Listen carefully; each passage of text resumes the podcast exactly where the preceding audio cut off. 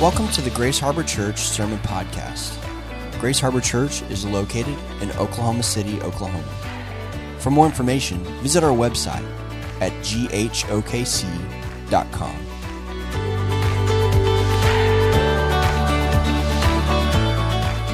All right, good morning. Today's text is from Matthew chapter 4, verses 1 through 11. Then Jesus was led up by the Spirit into the wilderness to be tempted by the devil. And after fasting 40 days and 40 nights, he was hungry.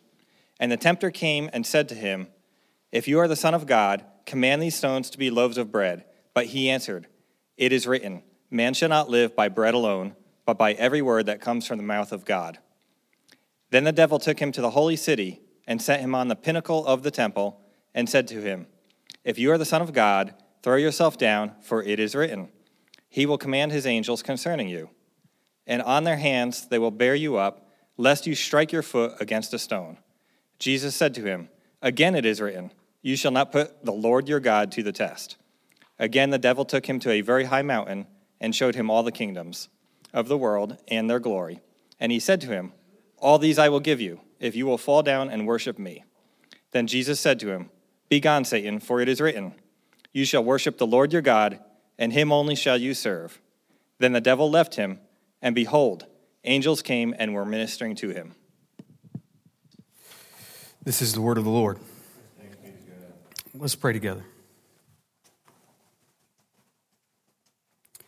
Father, as we next, would you give us the grace to just see you, to know you, to get past even some of the things that we know about it, some of the things that we're familiar with about it.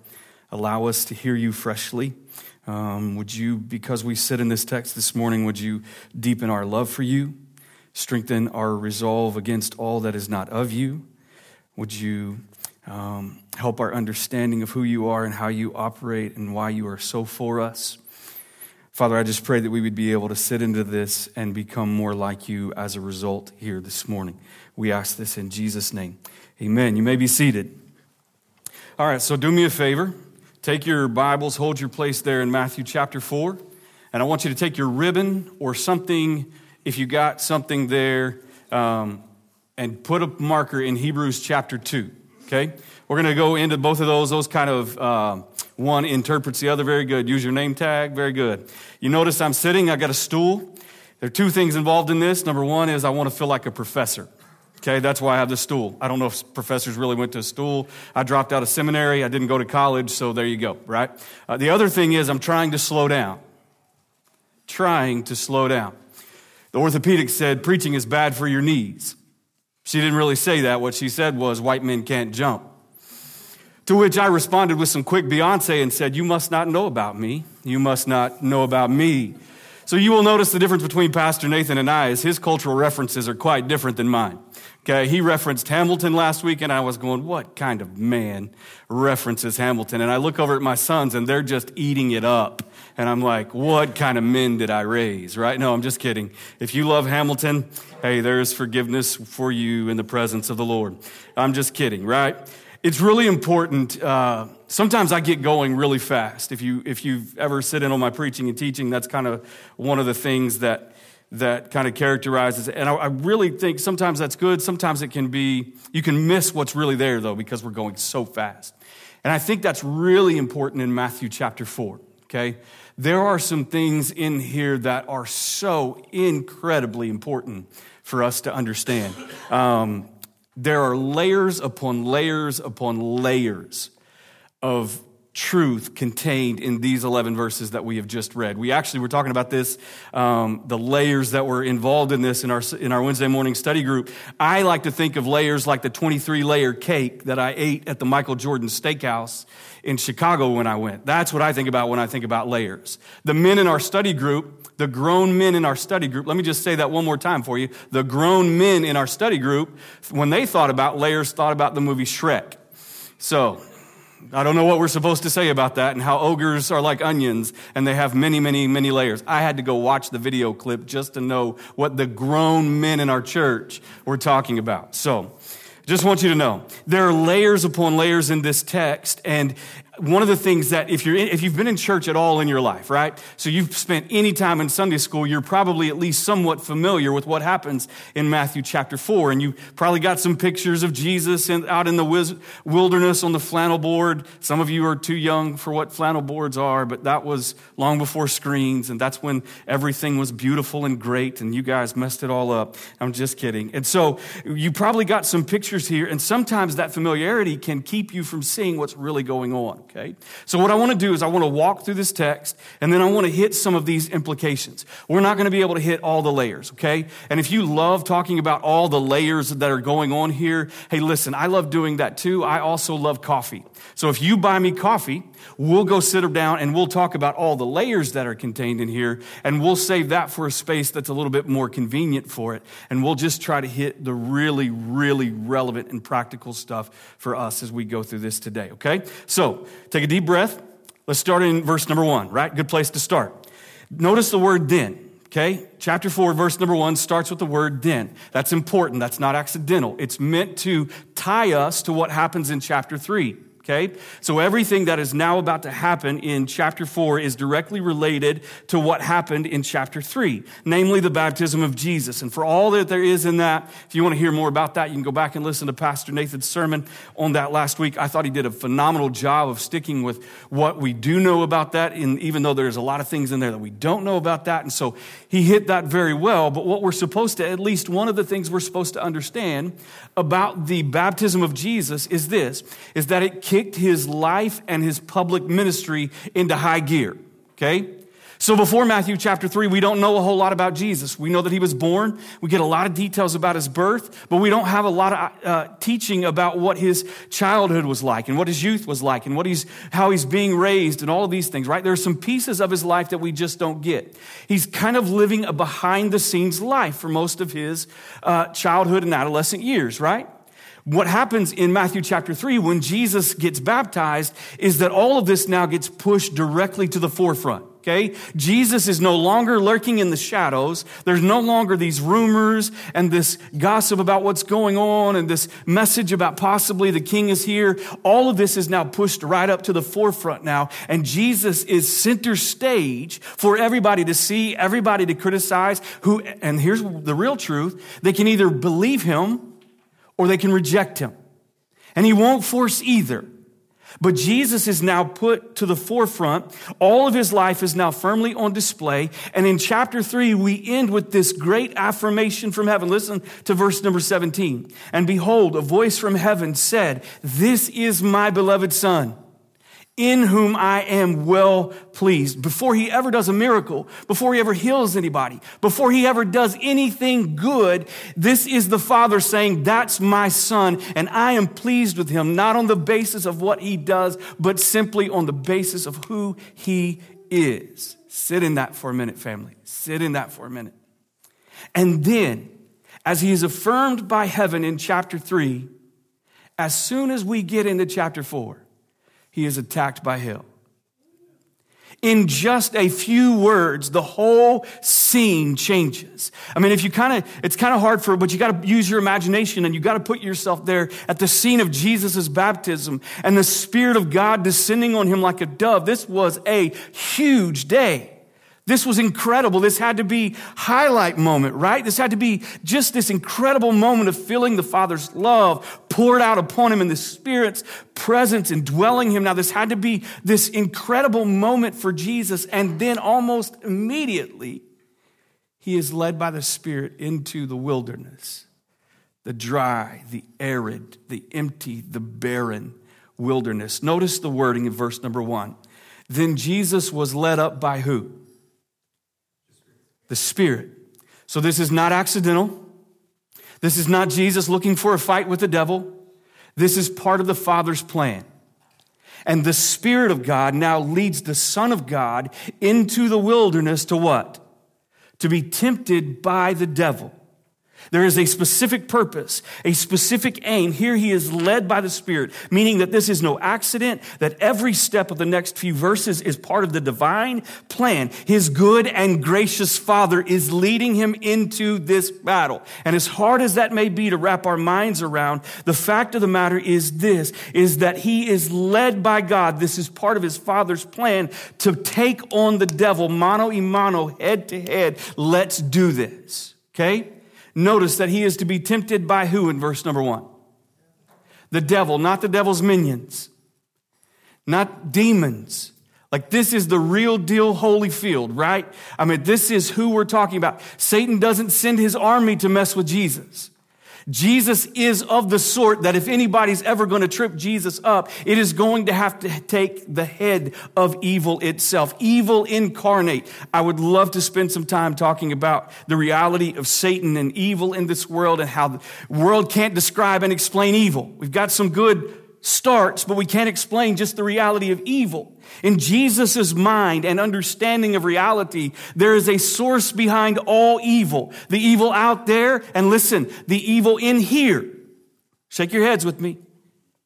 And the source behind all of that evil is a very real evil one called Satan. Okay? And so here in the desert, the son is led by the Spirit to do the will of the Father and to battle, and he goes in quiet submission. He is led by the Spirit, and there is no hesitation, there is no resistance, there is none of that. There is Jesus humbly submitting himself to the leadership of the Holy Spirit, to the will of the Father, to be tempted by the devil. Now, if you read these, some of these temptations don't seem all that great. I mean, they're, they're really not that tempting, right? Takes him up to the top of the pinnacle of the temple and says, Throw yourself. That's like taking me to out on a boat, which I would never get on a boat. But that's like taking me to a boat and saying, Hey, jump in and see if God saves you. I'm not doing that. To me, that's the stupidest thing I've ever heard. I'm not doing it, right? It just doesn't make any sense. These temptations, however, you kind of have to put your mind here, okay? These are real. These are pressing. This is not some pretend temptation. This is not some pretend man. This is a real intense battle, and you will see this as it unfolds. Notice verse number two. And after fasting 40 days and 40 nights, if you're any kind of Baptist denomination, you don't believe in fasting, so we'll kind of speed right over that, right? So he's fasting 40 days. He has spent 40 days abstaining from eating and getting his flesh and bringing his body in tune with his spirit. But notice that it is as soon as he was hungry, it says in verse 2, that the tempter came and said to him, If you are the Son of God, command these stones to become bread. But he answered, It is written, Man shall not live by bread alone but by every word that proceeds out of the mouth of God. So you kind of have to understand that the timing here is really, really important. The way Mark phrases this temptation experience, it looks like Jesus was not just tempted three times, but that he was tempted the full 40 days. Okay? And that these three, perhaps they are the uh, crowning temptations, or perhaps they're the summary of all of these temptations. But what we understand is Jesus has spent 40 days in battle. His flesh is now at its weakest point. He is in the desert where nobody else is. He is alone. Nobody is there to walk with him. Nobody is there to stand with him. Nobody is there to hold him up when he feels like failing. He is on his own, isolated and alone. And he is here hungry, intentionally hungry, starving. And perhaps his flesh is at its weakest. And we are to understand this, that the enemy here is taking full advantage in this incredibly vulnerable moment of the Savior. He is in the desert alone, no one to walk with. His flesh is weak. The environment is hostile. The enemy is cunning and wise, and he is extremely good at what he does. And we are to understand that in this scenario, the enemy is given every possible human advantage to win this battle. So think back to the Garden of Eden. Okay, we have to do this. Were there bets on how long I would stay on that stool? There probably were, weren't? Who won? Um, okay, think back to the Garden of Eden, right? Everything was perfect, right? Paradise. And when everything is perfect, humanity is tempted, even though everything is perfect. They're tempted and they give in. Jesus goes to the other extreme and nothing is perfect. He's in the desert. He's in the wilderness. He's alone. He's hungry. His flesh is weak. He has absolutely no human advantage and he whoops the enemy's tail. Can we say that in church? We can say that in church, right?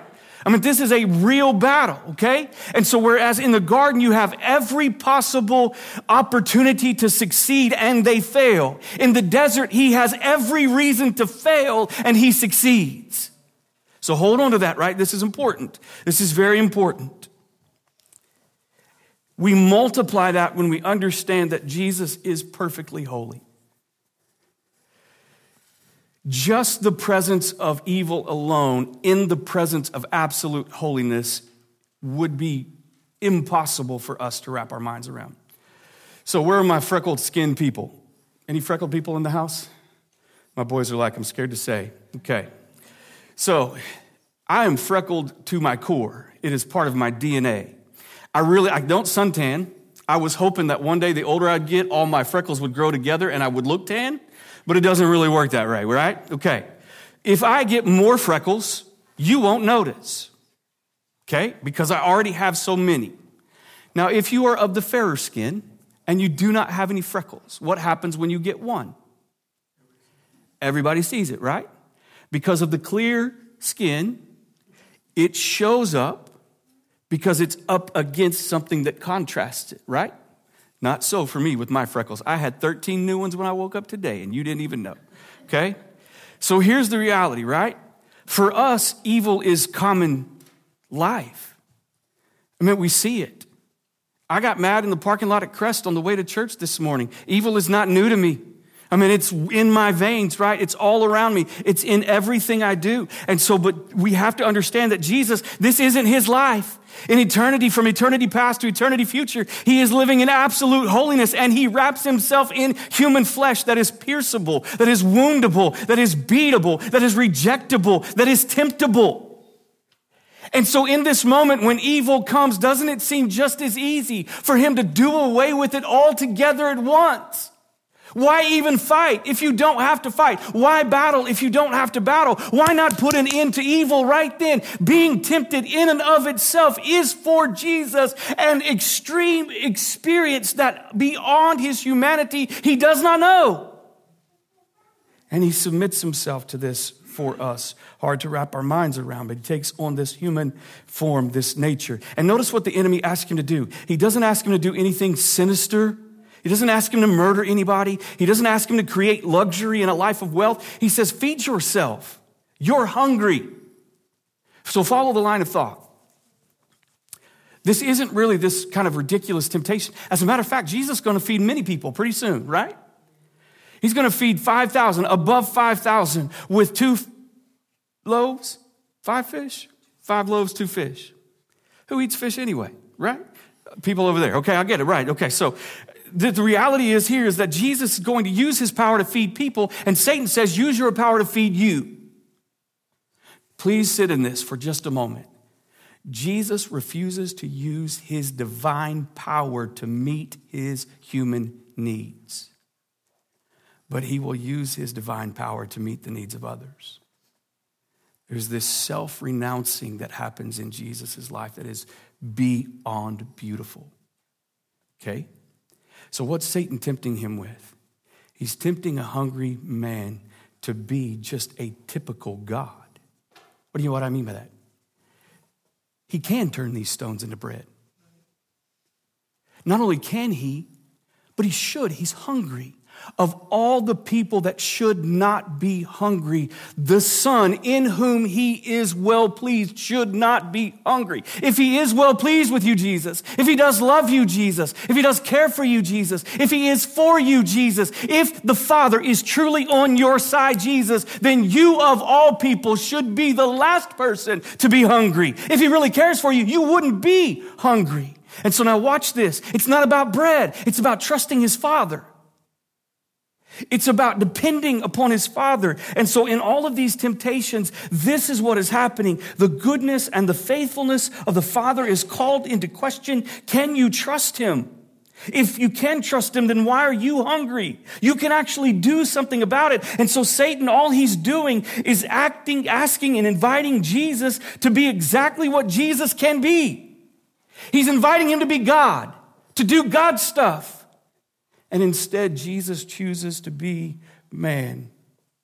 He chooses instead to trust his father, that his father could help and would sustain his life by something other than food if necessary. That he chooses to believe that obedience and dependence are better than bread itself. He refuses to meet legitimate needs in illegitimate ways. Hunger's a real need, right? If we preach too long, some of you past that point, right? I think somebody said it, we won't say who, but he said, when you get hangry, right? Everybody knows what hangry is? Right? Some of you get devilish. We just got to give you some sugar or some food or something, or you'll bite a limb off, right? Jesus has grace for you. We may not. but right so jesus is at this point and he's hungry and the reality is that the enemy hits him right at this opportune time and he says listen if you are really god then why in the world are you hungry you don't have to be jesus responds with scripture you should note this Jesus responds in all three temptations with scripture. He says, Man shall not live by bread alone. There's something more important to your life than being fed, and that is every word that proceeds out of the mouth of God. Well, beaten once, Satan refuses to get up because if he is anything, he is persistent and he will certainly try another way if one way fails. And so notice that when he comes down to verse number five, the devil uses the same tool to tempt Jesus that Jesus used it used to resist temptation. Then the devil took him up on the holy city and he set him on the pinnacle of the temple and he said, "If you are the son of God, throw yourself down for it is written, he will command his angels concerning you. It is also written that on their hands they will bear you up lest you strike your foot against a stone." So here's what Satan does. Satan quotes scripture. Please do not miss this. Our enemy knows the book. Okay? He knows the book and he uses this tool, and we have to learn from this that he will even use this book to our own destruction. I think this is scary for some people, but I think we have to understand good things can be perverted. Good things can be perverted. And Satan quotes scripture and he quotes it out of context and he leaves some things off and he assumes and uh, assumes some things that aren't there and he makes the text say what the text was never intended to say. Please understand me. There is wave after wave after wave of this and it has been historically since this book was created that there is always this temptation to make this thing say what it does not say to twist it to my own ends. And Satan invites, by the way, I will call Satan Stan today because apparently my finger left out an A when I was typing. Okay? So we just want to call him Stan from now on, right? We'll call him Stan, okay? He uses scripture and he, and he tries to tempt Jesus in this. And this time he encourages Jesus to presume upon the Father's care. Okay, if you do trust him, let's see if you can really trust him. He promised you this. Put that promise to the test. Make him prove beyond a shadow of a doubt. Wouldn't that be nice? Can we just get real honest for a minute? Wouldn't it be really nice if he just proved it all right now beyond a shadow of a doubt? This faith thing isn't easy. We okay to say that here? Like sometimes I just wish he would override my ability to decide. Because my ability to decide has messed me up more than enough times. I want full proof evidence that this is real. And Jesus invites, or Satan invites Jesus to this and says, Hey man, listen, prove it. He says he cares for it's written in the book that he cares for you. Prove it beyond all shadow of a doubt. And I don't know if this is intended or not, but at the temple would have been where the religious leaders would have been right? And they're the ones who crucify him and reject him. And what if he casts himself down and the angels do bear him up and he doesn't get harmed in any way? Is that enough evidence for the religious leaders to believe and turn to him and not crucify him? Instead, he says, No, we're not supposed to tempt our God. And again, he quotes scripture and he quotes it rightfully. But this, here's what you need to know. He, what Satan is tempting him to looks like trust, but it isn't trust, it's self will disguised as trust. Okay? So, Jesus uses Scripture accurately to combat the lies of the enemy, to strengthen his faith in the Father. Satan's still not done. We come down here to verse number seven. Um, sorry, verse number eight. Again, the devil took him to a very high mountain. He showed him all the kingdoms of the world, all of their glory. Notice Jesus doesn't argue whether or not those are his to give. Maybe there is some truth to this. We, Jesus will call him the prince of this world. They will call him the ruler of the world. They will say that he is over this world, the sway of the evil one in First John. And so there is something here about that. But this is the biggest temptation yet. No more subtlety in Satan's terminology. He doesn't try to trick Jesus. He just said, hey, listen, I will give you all of these if you'll fall down and worship me. This is what he really wants in all of this. Satan wants to be worshiped. And if Jesus worship him, worships him in this moment, then that's all he wants, and the kingdoms of this world do not matter. And so, why in the world would it, this? Listen, Jesus has promised the kingdoms of the world. They're going to be his. You know what it says in Revelation? That the kingdoms of this world have become the kingdoms of our Christ. So, if in some instance they weren't, they are going to be his at the end of all of this. Every knee will bow. Every tongue will confess in heaven and on earth that Jesus Christ is Lord. It will submit to his final authority. Okay? But in the meantime, Satan says you can have it all. Now, what's the point of all this? Jesus, in the infinite redemptive plan of God, is going to assume the crown of king of the world, but he's only going to do so through suffering and death. He's going to have to be rejected. He's going to have to be beaten. He's going to have to be mocked. He's going to have to be murdered. Now pay attention to the temptation of the enemy. Hey, Jesus, take the kingdoms of the world without the suffering. Now, listen, this is what we want. I want all the good of humanity without all of the pain of humanity. I want the kingdoms, right? I don't want the crucifixion. I want the joys of life, but I don't want the pains of life.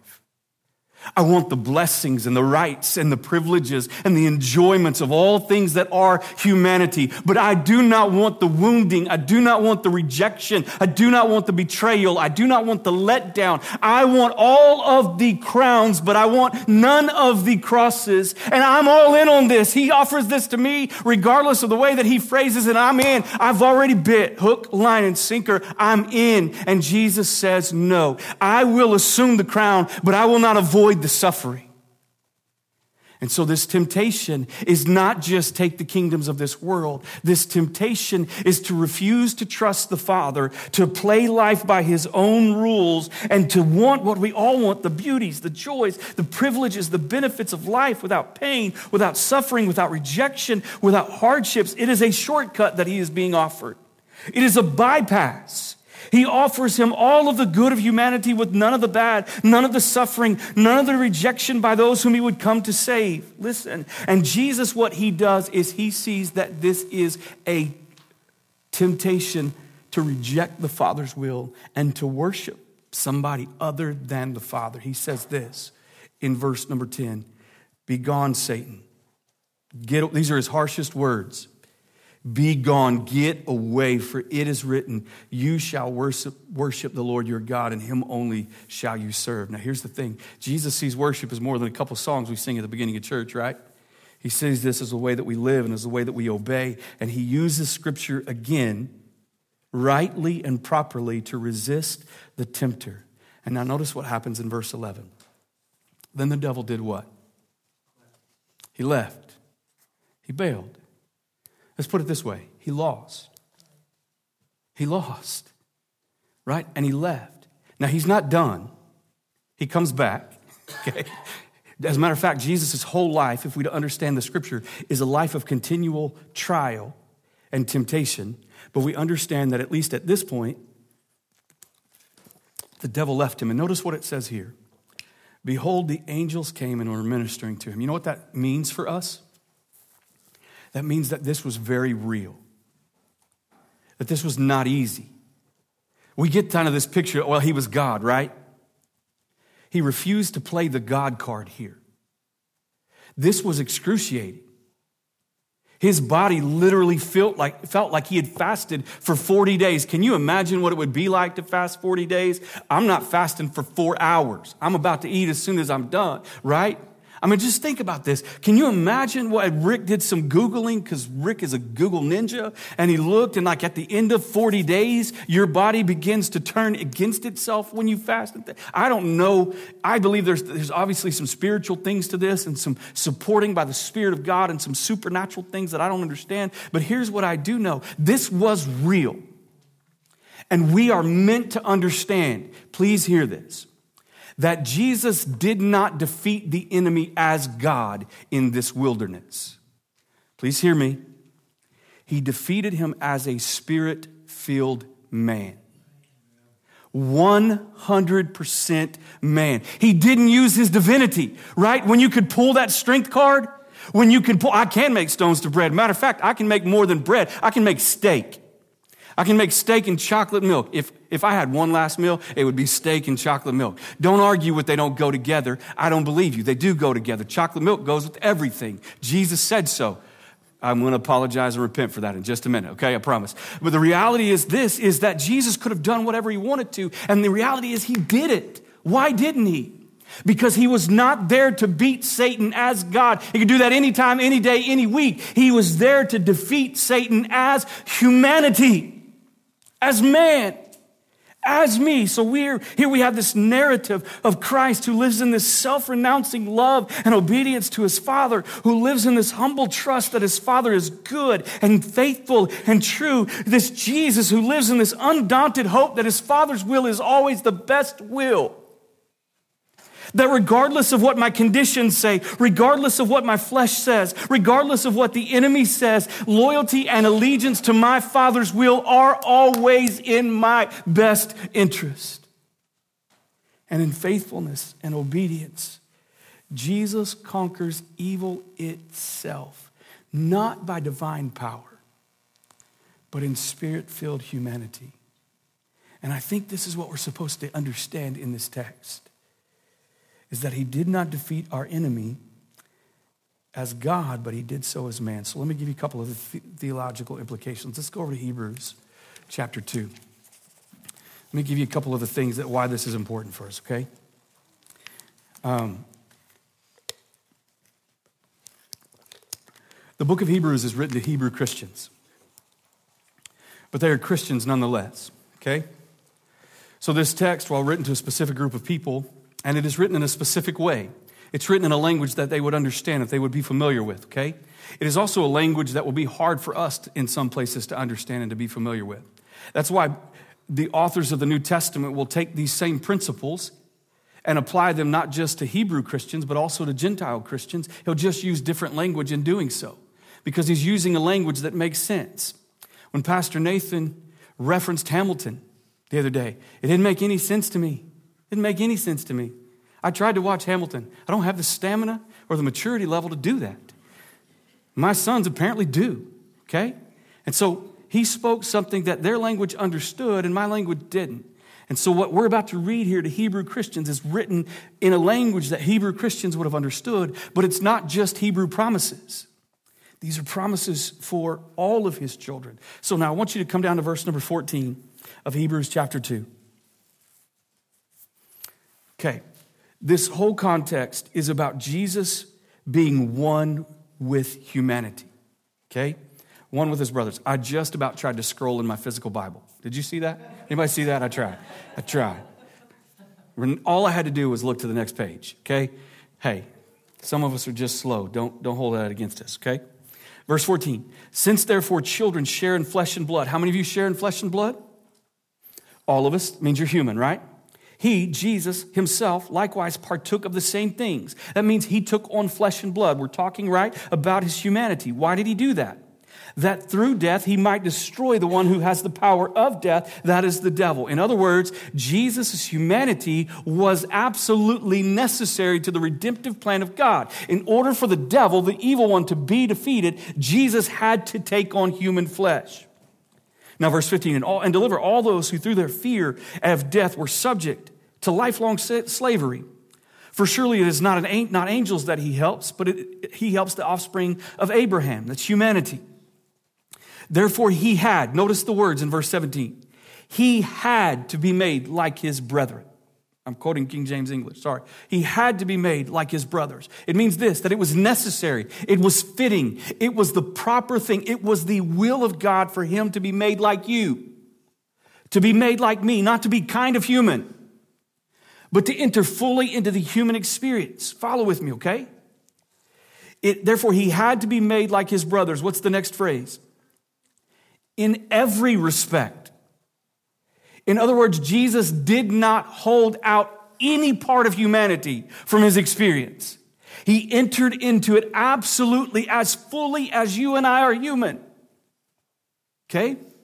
So that he did this. Why? So that he might become a merciful. Merciful is to us. So that he might be merciful to us. But so that he might become a merciful, and what's the next word? Faithful that's to God. It means he did exactly what the will of the Father was for him. So he is saying, I'm going to be obedient to my Father and I'm going to be merciful to my brothers. Humanity, okay? That he might be a merciful and faithful high priest in the service to God to make propitiation for the sins of the people. Propitiation means payment. In other words, he is going to be human. He is going to take on flesh and blood. He is going to die a horrible death so that he can be merciful to me, faithful to God, and so that he can pay for sin fully and finally forever. Okay? Now watch what he says in verse 18. For because he himself has suffered when tempted, Notice it wasn't that he suffered in giving in to temptation. Okay? He suffered in his temptation. C.S. Lewis does a brilliant job of this where he talks about how that it is not giving in to temptation that makes temptation harder, right? So, temptation, when you give into it, there's kind of this relief, right? So if you've got a lead foot like me, we've talked about this before, right? If you get on the highway and somebody's driving slow and you're trying to do the godly thing and not race everywhere you're going, I don't really know that that's godly, but it feels like I should say that in this setting, okay? But you just want to go like fast everywhere. And the fact that people are on the highway and they drive 45 miles an hour, that's for the side streets, people, okay? The highway is for the highway. I'm sorry. I'm really sorry. If you drive 45, we can, can discuss later, okay? But when I get on the highway and I want to go fast, and I'm sitting here feeling like the Spirit of God, the silly dude, is convicting me not to cut everybody off and run around everybody, the most painful thing I can do is to stay in the slow lane. The most gratifying thing I can do is to get out of the slow lane and get in the fast lane. So it is in resisting temptation that we find temptation the hardest. When you give into it, there's sort of a relief. Like if you've ever done any kind of fasting and you're like, man, I got, I'm gonna make it three more days. Three o'clock comes like, forget that three more days. I'll still communion at this point, right? And so you feed yourself and you just feel this kind of sense of relief because giving into temptation brings relief to that temptation in a way. And the Bible tells us that Jesus suffered when tempted, not when giving in. So he feels it more deeply even than we do because he doesn't give in, right? So, in some measure, by him refusing to use his powers, he refuses to give into this temptation, and he feels the depth of our temptation. When he himself has suffered, when tempted, he is able to help those who are being tempted. Now, you need to understand this. This is all about Jesus taking on humanity so that he could defeat the power of the devil, not as God but as man, this is deeply theological. If you feel faint memories of the temptation in the garden, or you're feeling temptation, the temptation of Israelites in the desert. That's because we're supposed to make those connections. Jesus is succeeding where humanity has failed, right? In Genesis chapter 3, man was tempted to be like God. In Matthew chapter 4, Jesus is tempted to be like man. Do you really want to be like man if you don't have to? Right? And they're tempted with fruit in the garden and food in the garden. He's tempted with food in the desert, right? We're supposed to make these parallels because here's what Adam did Adam represented us. It's called federal headship. If you really want to be smart, just go tell somebody, hey, you ever heard about federal headship? And then just walk away from the conversation. Don't try to finish it. Okay, it's just this big theological term that means Adam represented humanity. You ever heard the verse that said, by one man, sin entered into the world, and so death came upon all men, for all men have sinned? That means Adam represented us. The Bible calls Jesus not the second Adam, that's what we call him, called him the last Adam. You know why? Because there won't be a third. Sit in that and rejoice for just a moment. We're not doing this again. Jesus won so decisively that we're not doing this again. Okay? And so he won not as God. You have to understand this. He won as a federal head, meaning he represented us. Here's what that means every time you have failed, he didn't. And every time he succeeded, that is now credited to my account as if, as if I lived that life, but I didn't live that life. He lived that life and he gave it to me. That's how real this is. Jesus didn't just whoop the enemy for me, he did it as me, my representative, my head, my brother, my savior, my redeemer. And so this is deeply, profoundly theological in the redemptive plan of God that he must defeat the enemy as man. It is absolutely vital that Jesus humbly and completely identify with humanity to actually live a real human life, not kind of human, but completely human, as our representative in all things. And Jesus conquered the relentless enemy that plagues our soul, and his victory in the wilderness, in the desert, makes his victory at the cross possible. If he doesn't win in the desert, then he has to pay for his own sin and he can't afford to pay for mine. But because he wins in the desert, he is now able to deal the death blow at Calvary. And listen, my friend, that blow has been dealt. This battle has already been decided. It is not over. I wish it was over. I'm tired of the battle some days, but it's not over. But I will tell you, friend, it is won. And there's no one going back on this one. Jesus won decisively. So there's this theological ramifications. There are practical implications here. Just think about this.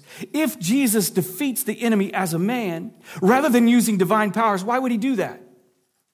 Because I don't have divine powers. Some of you, I figured you would amen that, but okay. Jesus defeated the enemy in a way that I could use to defeat the enemy. He used real life stuff. Rather, because he's my example. He didn't just resist it for me. You have to know this. He teaches me how to resist the devil. Do you know that the Bible says resist the devil and he will flee from you? It doesn't say resist temptation, by the way. It says run from temptation. Run, run. Don't hang out. Don't think about it. Don't wrestle it. You're outmatched. Okay? Run does say resist the devil and he will flee from you. Notice how Jesus did this. Jesus used outward help to strengthen his inner man. Prayer, fasting, the scripture. He said, well, he knew the scripture. He wrote the scripture, right? All of these texts are taken from Deuteronomy chapter 6 through 8. I kind of get the impression that Jesus was actually meditating on Deuteronomy 6 through 8 during these 40 days in the wilderness. I can't prove that, okay? But we do know that Jesus didn't just go off some knowledge of being the author. We do know that he learned and he was taught by the Father and by the Spirit, and he spent time in the scriptures understanding them. And so, what Jesus did is the scriptures, the Old Testament scriptures, weren't just a book on his shelf. They were a life giving, powerful force that taught him how to think, how to feel, how to live, how to believe. And so he would use the scriptures. He would use prayer. He would use fasting. And so when his flesh is incredibly weak at the end of 40 days of fasting, his spirit is incredibly strong and Satan doesn't know who he's messing with. Because he spent all of this time communing with his father. By 40 days, you are now in a habit of telling your flesh no. It's easier to tell your flesh no. At that point, I would think, I don't know, I've never done it. But if you've developed some practice, right? If you've developed some practice of resisting, then resisting becomes easier. This is the way this works. And Jesus used these means to defeat the enemy fasting and the word and prayer. And here's what we have to ask ourselves Did he do that by accident? Or did he do that so that we would know that if we literally want to win, we actually have to do some of these things? I think we forget sometimes, right? Because it's our spiritual life, right? But our spiritual life is very spiritual, but that doesn't mean it isn't intensely practical. There are things we have to do. There are practices that we should be engaged in. If Jesus was engaged in the scripture, then we should be engaged in the scripture. What would it mean, my friend, if that the likelihood of my victory depended upon my understanding and knowledge and use of this book? How likely would my victory be? This is not a guilt trip. This is serious. We ought to think about this. Have you ever wondered why you lost? Have you ever wondered why you didn't resist or why you have given in? Now, listen, it doesn't mean that you can't get in this book and still not give in because you will. But it does mean that the more you're in this and the more you use this well, the stronger your spirit is. The more that we pray, the stronger that our spirit is. The more that we fast and do these spiritual disciplines, they are real. And listen, if we refuse those things, then we can't expect to be strong in the heat of battle. Just can't do that because these are real things that are expected of us. Jesus used outward helps as part of his spiritual life. And to think that we can live like Jesus in the game and not practice like him in the day to day is foolish on our part, right? So, I mean, everybody wanted to play like Michael Jordan when I was growing up. Nobody wanted to practice like Michael Jordan. We just wanted to hit the shots that he hit in the game. Here's the reality. The reason why he hit the shots in the game that he hit was because he practiced the way that he practiced. True of any great athlete or whatever you want to talk about. Great authors write well. Do you know why they write well? Because they write well. They practice. It's practice. It's practice. We've kind of divorced practice from Christianity. I get in the middle of temptation and I just expect something supernatural to happen. Listen, my friend, there are things that we can do. It is spiritual, yes. Don't misunderstand what I'm saying, but it is also practical. And if we're not using the means that God has given us to strengthen our spirit, then we can't expect to be strong in spirit. Those two don't work. And so Jesus does this not just as me, but he does this for me in setting me an example and showing me how to live faithfully and how to resist temptation. I train myself towards godliness. Now, in Hebrews 4, and I'm, I'm going to land on this. In Hebrews 4, in verse 14, this, this temptation of Jesus, what I think is just explained, and perhaps what is the most profound and beautiful way.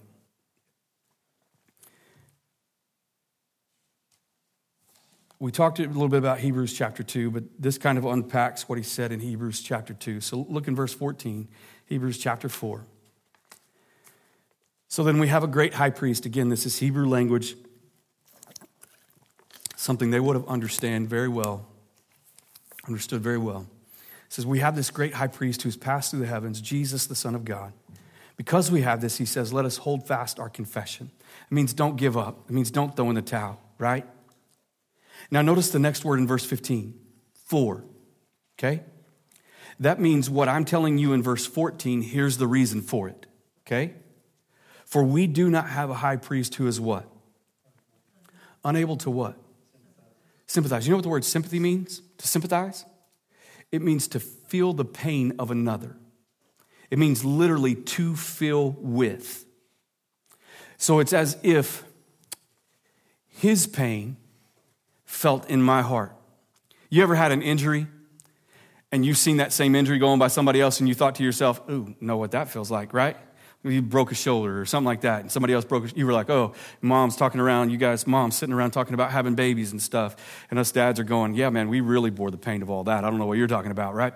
Just kidding, okay?" And so you guys have this kind of common bond, and you know what that feeling is like, right? There is this to feel with. And so, what the author of Hebrews here is telling us is he's telling us this is that he says it, he states it in a negative way. We do not have a priest who is unable to feel, to sympathize with our weakness. So, what that means, if that's true in the negative, what's true in the positive is this is that we do have a high priest who can feel.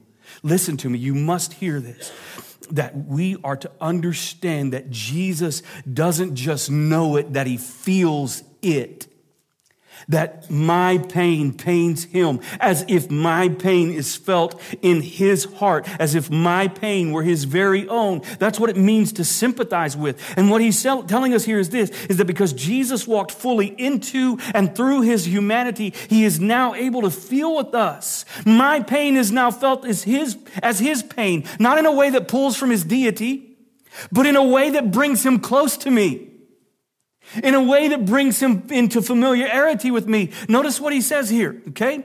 We do not have a high priest who is unable to sympathize with our weakness, but who in, again, here's this phrase, in every respect, every way possible, he was tempted like as we are. We must press into that phrase that he was tempted in every way that we are, feels the depth of all of it just like we do. Now we must also press into the next phrase. What's it say?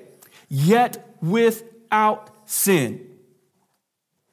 So he presses into it and he feels it and he knows it and he's able to understand it. Now notice what verse 16 says, because it's also flowing from 15. Let us then, with confidence, draw near to the what? To the throne of grace. It is a throne that is characterized not by wrath, not by justice, but by grace. Doesn't mean all those other things don't exist, but it means that his throne is characterized by grace, that we may receive mercy and find grace to help in time of need. And the phrase time of need there means this, that he, it's a perfectly timed help. It couldn't have came at a better time. When you read in verse, in chapter 2 and verse number 18 that he's able to help those who are tempted, the word literally means to run to the rescue of, to run to the cry of. It doesn't mean just he lends a hand. It means that when you're hurting and when you're feeling it and when your back's against the wall and the environmental conditions are closing in, when you feel like throwing in the towel, it means that Jesus knows what that feels like as if your pain was his pain. He has entered so fully into humanity that he is no stranger to it, that he is not distant from it, that he didn't just throw you a lifeline. Listen, brothers and sisters, Jesus didn't throw us a lifeline. Jesus jumped into the pit with me, put me on his back and carried me out. This is a different kind of help altogether, and we must understand this. We must feel this that when Jesus could have resisted instead, or could have given in instead, he resisted, and in doing so, he becomes my rescuer in my temptation, and his heart is drawn toward me in the depths of my struggle, in the depths of my pain, not just in my temptation, but his heart is even drawn towards me when I don't resist in my temptation.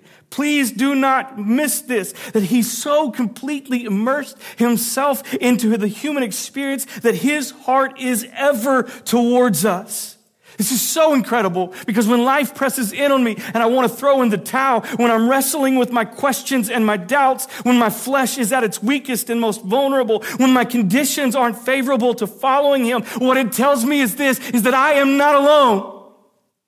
But my Savior has entered into that and drawn close to me, even in my rebellious heart, even in my questioning heart, even when I want to throw in the towel. He's not standing off at a distance looking with judgmental eyes. He's pulling close and pulling me in and saying, Kevin, I'm still here. And you know what felt isolation is? I'm not talking about isolation. Everybody knows what isolation is, right? We've been battling COVID for a long time, right? And so you know what it's like to go into your house and have to shut the doors and not be able to interact with people physically and things like that. But felt isolation is different from real isolation. You can feel isolated when everybody's around. Matter of fact, if I was a gambling man, I'd put money on the fact that there's probably somebody in this room right now who feels severely isolated in the presence of a ton of people. But listen, when life presses in on you, and please just shake your head like you know what I'm talking about. When life presses in on you, when it hurts. I mean, I'm not, I'm not talking about when you, when you get a paper cut. I'm talking about when it hurts. When it lets you down, when the questions are more than the answers, and when the feelings of doubt are stronger than the feelings of faith, when you feel like throwing in the towel and life itself is collapsing in on you. I'm talking about those moments when it's hard. What happens when life is hard is we feel isolated, even if we're not isolated and it closes in on us and we feel like it's got a death grip on us and we feel like it's got a noose around our neck and it's never going to let us go and it's going to destroy us and ruin us. And in Hebrews chapter 4, in Matthew chapter 4, the Bible corrects that felt isolation and says, no, you are not alone. I am here. I have entered into this so fully and willingly and joyfully that I am with you and I'm able to give you grace and mercy and help. All of it. I can fix it. I can forgive it. I can heal it. I can restore it. There is nothing, no chain that I cannot break. I am with you. You are not alone. Because I've entered, I've come into this not from a distance, but side by side. Here's why this is good Jesus suffered being tempted so that he could be drawn to me. And I suffer being tempted so that I'll run to him. Because nobody knows how to do this better. Let's stand together. Every head bowed, every eye closed.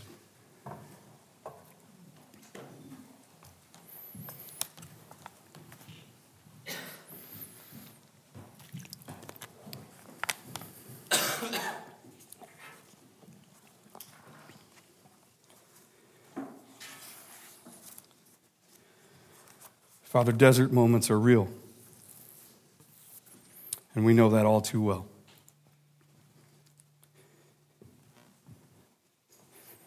We are no stranger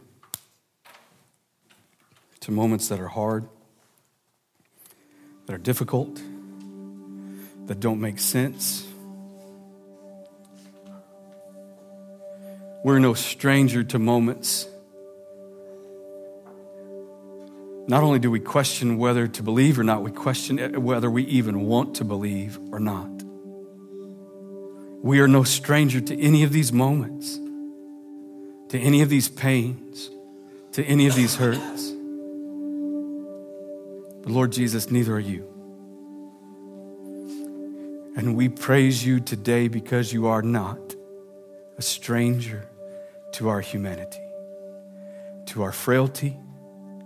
And because you have so fully immersed yourself into this condition, you are now a merciful and faithful high priest and that your throne is now grace and we may come without faking it or without filtering it, without pretending to be like something that we are not, but in all of our rawness and fullness and brokenness, we can come boldly and find mercy and grace and immediate help in time of need.